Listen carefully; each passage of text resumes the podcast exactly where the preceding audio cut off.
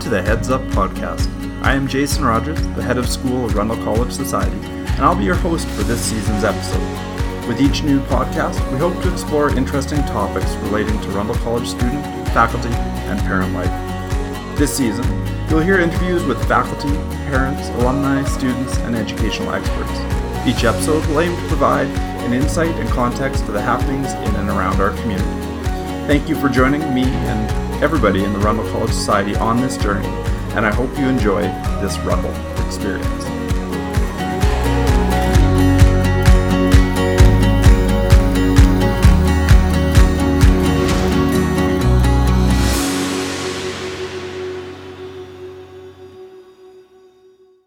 Welcome back to the Heads Up podcast. On today's episode, I've got the great opportunity to sit and chat for a while with Miss Kellie Adams.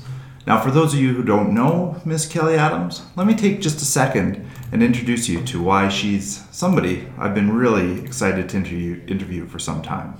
One of the absolute educational experts around here, and a, a friend and mentor, and a, yeah, just a real inspiration to us all. So, welcome to the show, Kellie Adams. Thanks for having me. Yeah, no, it's been a long time coming. I mean, we first started the podcast, and I think I contacted you like right away and said, "Let's do a podcast," and 37 episodes later, here we are. It's okay. I dug out my notes from September. We're good. good. And not much changes in teaching excellence, so the content will be relevant. Um, so let's get started. You've been at the Academy for uh, going on 10 years now. Yes. Amazing, right? Yeah, it's flown by. Yeah, totally. So uh, the Academy is a really neat, neat place to teach and work and learn, as we've heard through uh, several of these podcasts. But I'm curious, with your longevity and your success, in the program. Uh, what would you quantify as like your secret to that success uh, when working with students here at the academy? I don't think there's any secrets at the academy that way. I don't have any secrets, but um, I think the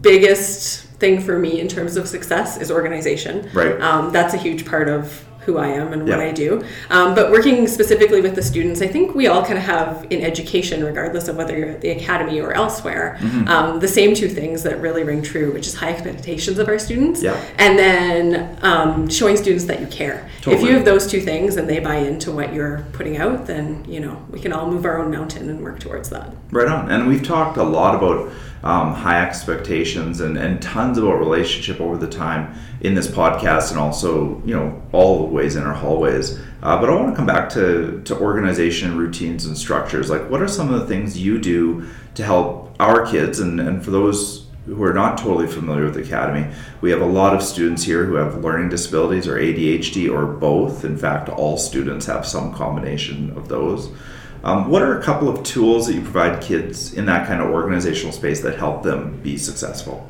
Well, I think you can't take some of the organizational stumbles too seriously. Mm-hmm. Like you need to meet students kind of where they're at. So, and teaching junior high in particular is, you know, you have to approach it humorously. Yeah. Um, so you know that student who shows up with a disaster binder every morning is right. you know it turns into a bit of a running joke. Right now I have a game playing with my TA. We're using Class Dojo. Um, the goal this week was to get to a total for the year of 390 agenda signings. Yeah. Um, and so that ultimately meant that for the last week and a half, six out of eight of them had to get their agenda signed for the right. last few days. Right. Tomorrow's the last day of the contest. Everybody has to get their agenda signed to get the prize. It's like it's the big deal in Mrs. Adams TA right now. What's um, what's the prize? I'm just curious. The prize will be an extra day of snacks next week brought by me.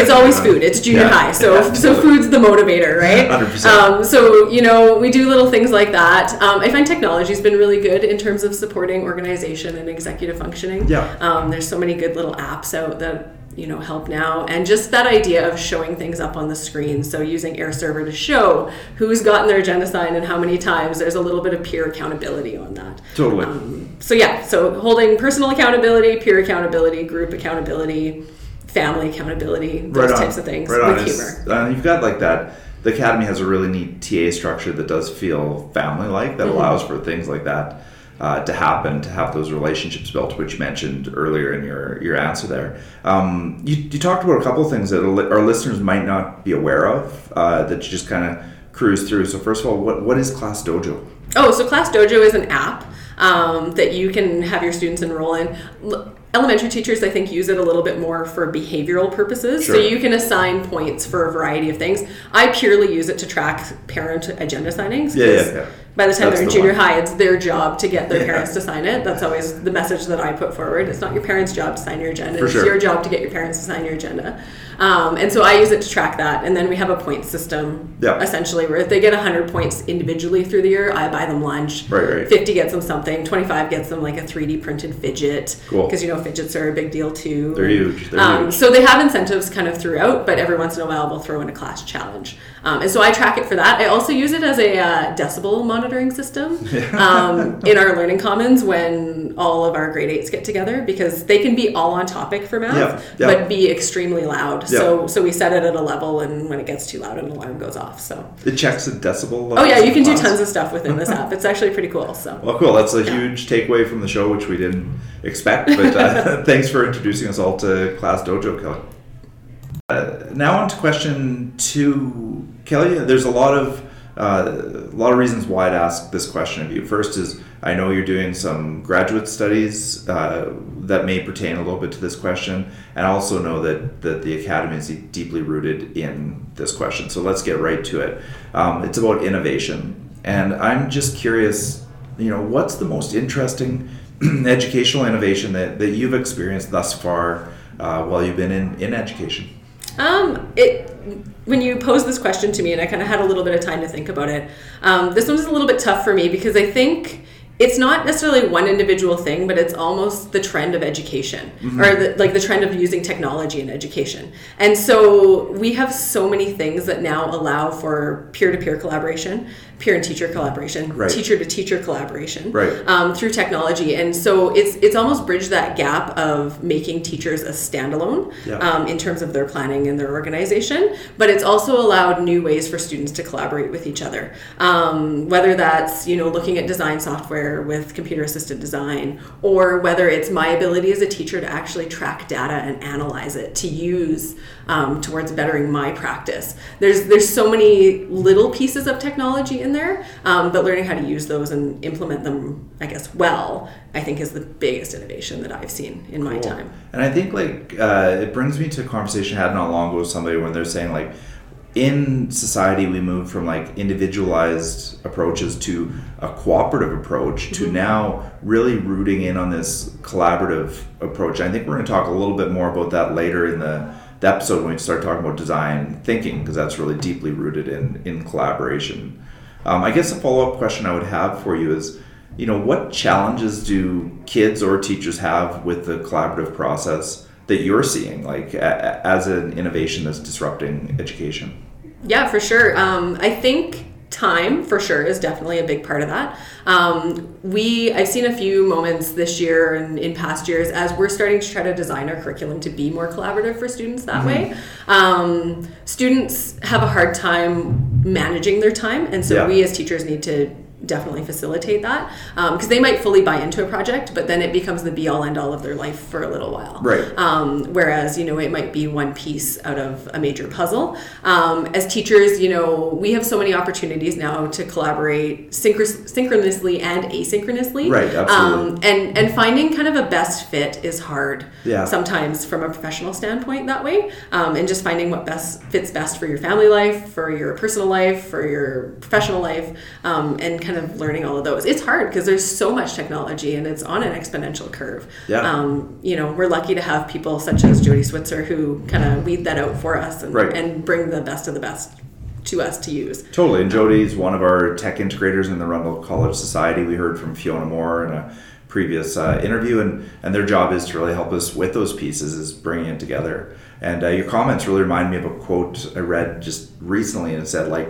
if you'd like to go fast, go alone, but if you want to go far, go together. And uh, and I agree. I think it's like that whole collaborative process is a is a process of actually slowing down in an attempt to to get farther as you move ahead. Yeah, we push our students trying to get to know themselves as learners, but Yeah. you know, as teachers, we need to basically do the same thing. Yeah, it's hard work, right? I think Mm-hmm. it's super hard. Now, you mentioned uh, educational tools that are enabling collaboration. Mm-hmm. Um, are there specific tools that, that are worth mentioning you know for listeners who might be like oh that's something i could use or that that's something that's really worked for kellie. Maybe it could work for me um so i teach a lot of math mm-hmm. as you know. Um, and so from a math perspective is one thing that we're still struggling with is that idea of collaboration. Um, but there are some definitely some things built into the google suite that we've experimented with that work quite well. So right. EquatIO actually allows you to edit math well in Google Docs and Google Sheets, which has actually allowed us to have our students create, um, you know, interactive reviews together right. um, that then I can kind of see their learning process. One thing that we use a lot through our junior high um, is ST Math, yeah. which is a really great program, which stands for Spatial Temporal Math, um, out of the Mind Research Institute in California. Um, and we use that a lot for discussion. So although it's really low tech, it's something that I can have streaming on my screen, but I can have all of the students in my class being engaged in a discussion about what JiJi the penguin is going to do to make it to the next level. Yeah. yeah. Um, and so even though they're not interacting with it individually, um, it's it's the discussion starter that I think is really really important. And not all tech needs to be everybody on a computer, everybody on a screen. Right. Um, but it's facilitating those conversations, which totally are important. In- intentionality. Yeah. Yeah. You exactly. Like, um, yeah. No, it's really exciting, Kellie. I hope our listeners. Uh, do take the opportunity to check out the tools you just put forward. In particular, um, I know some of the value of the ST Math software is really, really compelling for mm-hmm. kids and, and does bridge some of that gap between traditional and discovery math, Definitely. I think, in a, in a functional way. And I think we'll talk a little bit about that uh, just a little bit later in, in the episode. Sounds good. Okay, Kellie, moving on to question three, and this is one I've got a, a very deep curiosity in. And, and we've done interviews in the past with groups from IDEO and other folks who know a little bit about design methodology, but I also know that you're studying it as part of your master's mm-hmm. degree, so congratulations on that. And, and I can hardly wait hear how you answer this question. So, um, how do you think design methodology could change education for our students? And as a follow up, why is it so important for education in the future? So, sitting down and thinking about this, the first thing that came to mind was kind of like the Stanford D School. Um, it's, it looks kind of linear, but it's totally not. Um, and I kind of focused in on the idea of iteration. Yeah. And I think it's so important for our students to see iteration in yeah. all areas of academics. Um, whether they're in junior high, high school, elementary school, it doesn't matter what age level of education they're in. There's there's preconceptions about what school is, yes. and it's reaching kind of the end when your teacher says it's the end, and kind of that being the end point. But that's not the end point. So I think it holds so much promise um, for our students to see connections between different areas. Mm-hmm. Uh, academically because right now we do live in a very siloed educational society yeah. um, where you know math is its own separate entity totally. and social studies is its own separate entity but it doesn't need to be yeah uh, and i think that that's where design can really help us um, as teacher designers it's it's our job to start to try to bridge those gaps yeah. and create those connections for our students in terms of for the future i think our students are they're being educated for a world that we don't know what it's going to be yet. Yeah. Um, so the world that they're going to enter doesn't exist yet. That's right. And so as as a teacher, my job isn't necessarily to teach them you know the fundamentals of pythagorean theorem right. although that might be helpful for them in whatever their future job is my job is to teach them mindset yeah. and yeah. if i haven't wow. taught them mindset then that success in that world as to whatever it looks like yeah. um, in 20 years isn't going to exist i love it and i think that whole idea of like in the past, Kellie, we used to talk about um, cross curricular opportunities. Mm-hmm. It was kind of like catchy and a bit of a, um, yeah, it was a bit of a thing for a while. And now, do you think like design methodology is the new cross curricular methodology? Well, I think for myself personally, that's kind of what I'm using it for. So yeah. we've designed a few new projects this year, um, looking at interconnectedness between science and ELA, for example. Cool. Um, so our we go on this field trip every year called River Watch, which is a, a, river monitoring program um, where they test the water quality of the Bow River yeah. uh, upstream and downstream of the waste treatment plant. And this year we teamed with our ELA department and we actually turned it into a functional writing assignment. So mm-hmm. it wasn't so much just about we're going to go on this field trip and we're going to learn the science behind water quality testing. Mm-hmm. Now it was we're going to learn how to write like a scientist right. and actually be able to use our information that we collected to write in a functional, strategic, analytical way. No doubt. Yeah, and it was we learned a lot as teachers and we in our first first iteration this year, we learned a lot of things that we did wrong from a design process as teachers Yeah. that we're going to fix next year. But we think that that's a really great start, and we hope is helping our students to see connections there. That's awesome, and I think it comes back to like as you're talking, I'm like, holy cow, that's got a lot to do with empathy as well, Mm-hmm. right? And so, why don't you tell tell us a little bit about empathy and the des- design process and and what that looks like? Yeah, so um, I was having a conversation with a teacher the other day just about where does empathy come in in the design process, and it, and I don't think it needs to be at the beginning, and for a lot of our students, it's not at the beginning. Um, for teachers, I think it needs to be more at the beginning. Yeah, for sure. Um, and so it's that struggle of what what is actual deep empathy versus kind of surface empathy. Right, Um, right. And so our students in this project, what we realized is that this is the beginning of the year. Um, they're they're grade nine students. They've never really written like this before, and we're kind of asking this expectation of them Mm-hmm. um, without kind of thinking about where their background is and what where they're coming from, as opposed to just being like, oh, they're in grade nine, they can handle this now. Maybe Yeah. Mm-hmm. they maybe they can't quite get there yet, um, and so part like of you're having empathy for their empathy. Oh, kind of, yeah, I guess. I don't know if they realize they have empathy for I'm themselves yet. sure. Grade nine students, right? Yeah, exactly. Um, and so we need to take a step back as designers and we need to go back to our front end and look at how maybe we can scaffold for specific students Mm-hmm. um, and work in some of those personalized learning opportunities. I know that doesn't really talk much about empathy, but yeah, it's it's No, there. I think it's at the absolute root of it, and I don't think you have to go any farther to to show that you're using empathy in your design process, and you're Mm-hmm. also modeling that for the kids to use in their process as well. It's uh, it's pretty pretty cool. Thanks for that, uh, Kellie. Um, the design process is, is so exciting, and I think we're on a really neat path here at Rundle College and Academy in, in exploring further what design means for our kids. So thanks for being at, at the front of that um, with us.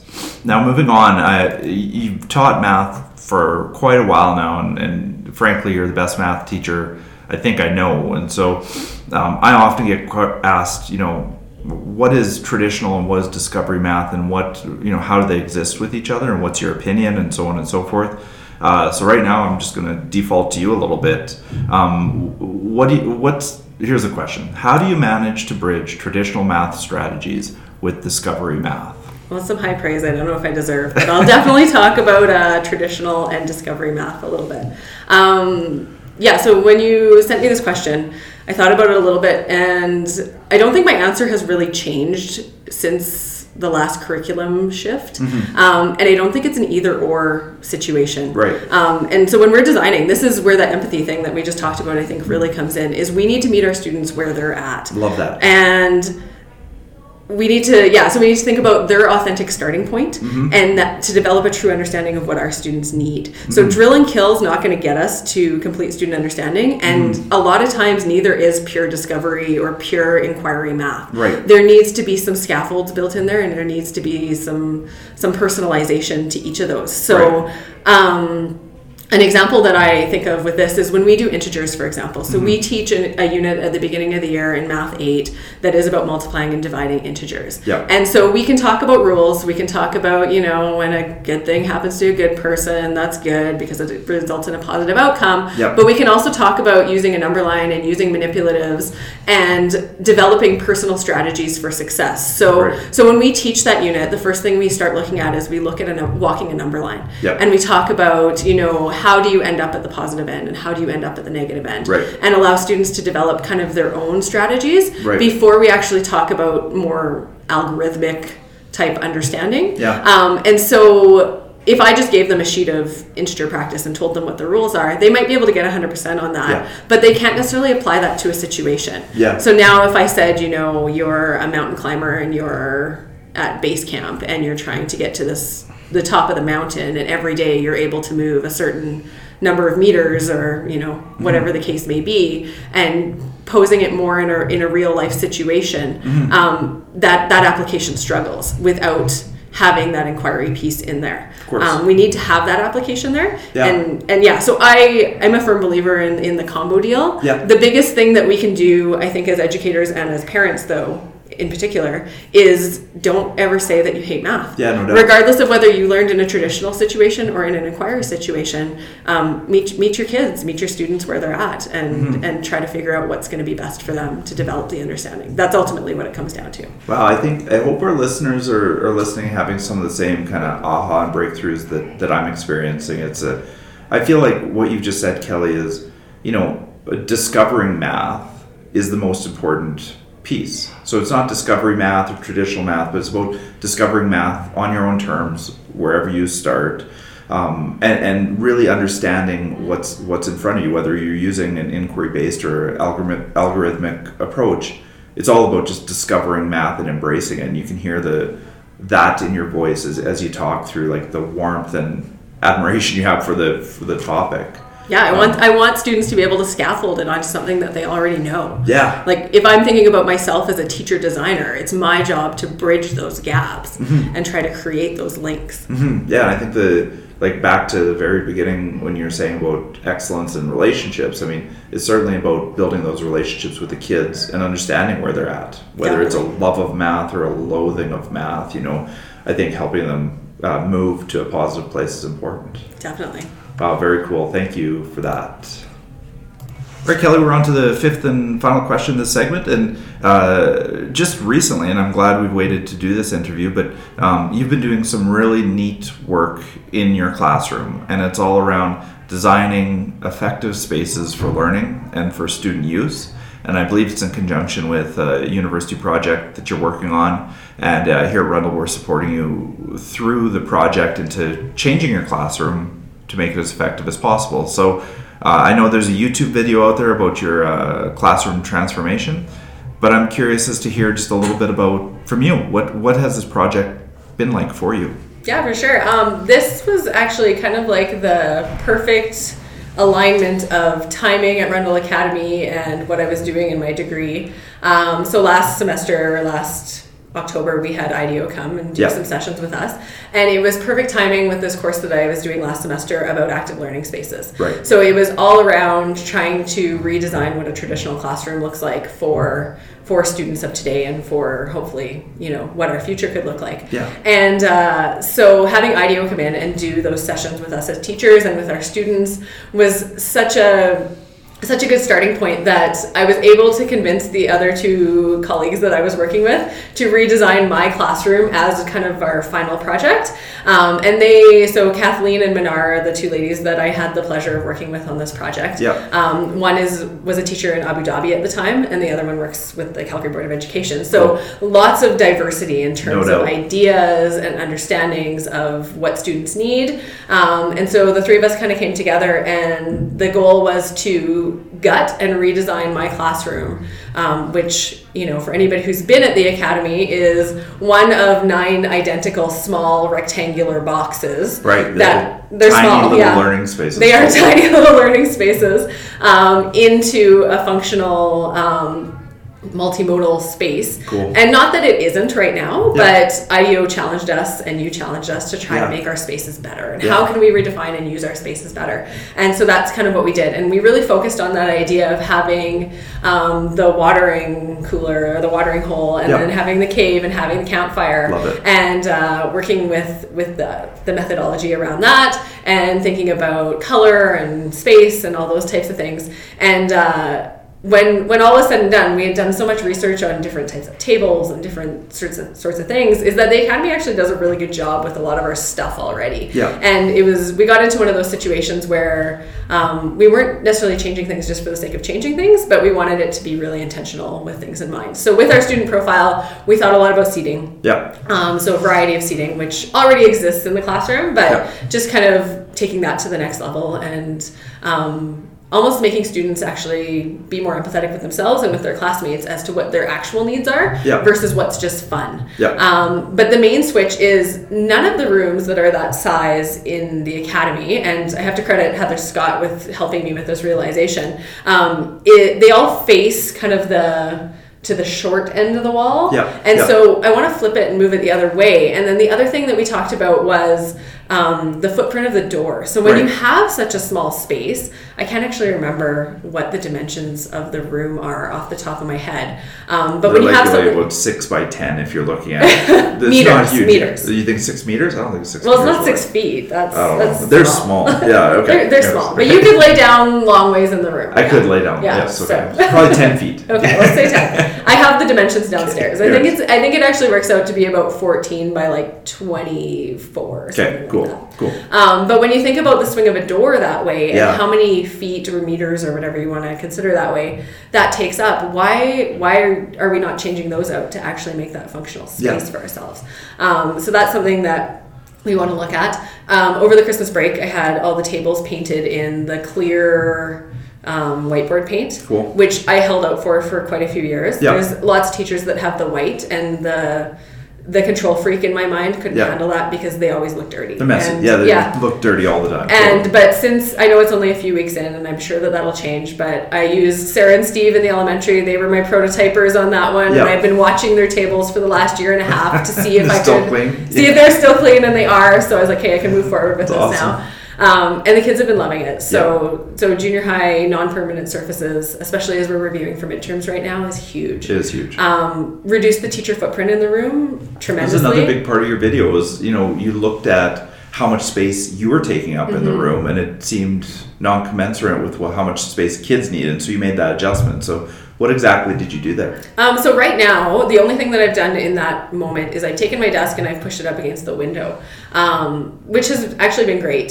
Uh, the only time that I'm ever at my desk, anyways, is when I have a prep or when I'm doing administrative work, which you know, based on my current job, is is a pretty significant time Yeah, throughout sure. the day. Um, it's funny because a few people have brought up, "Aren't you afraid that someone's going to sneak up on you?" And I'm like, "Yeah, I, I have that feeling, and maybe I need a concave mirror, or convex Yeah, mirror sure, in the totally.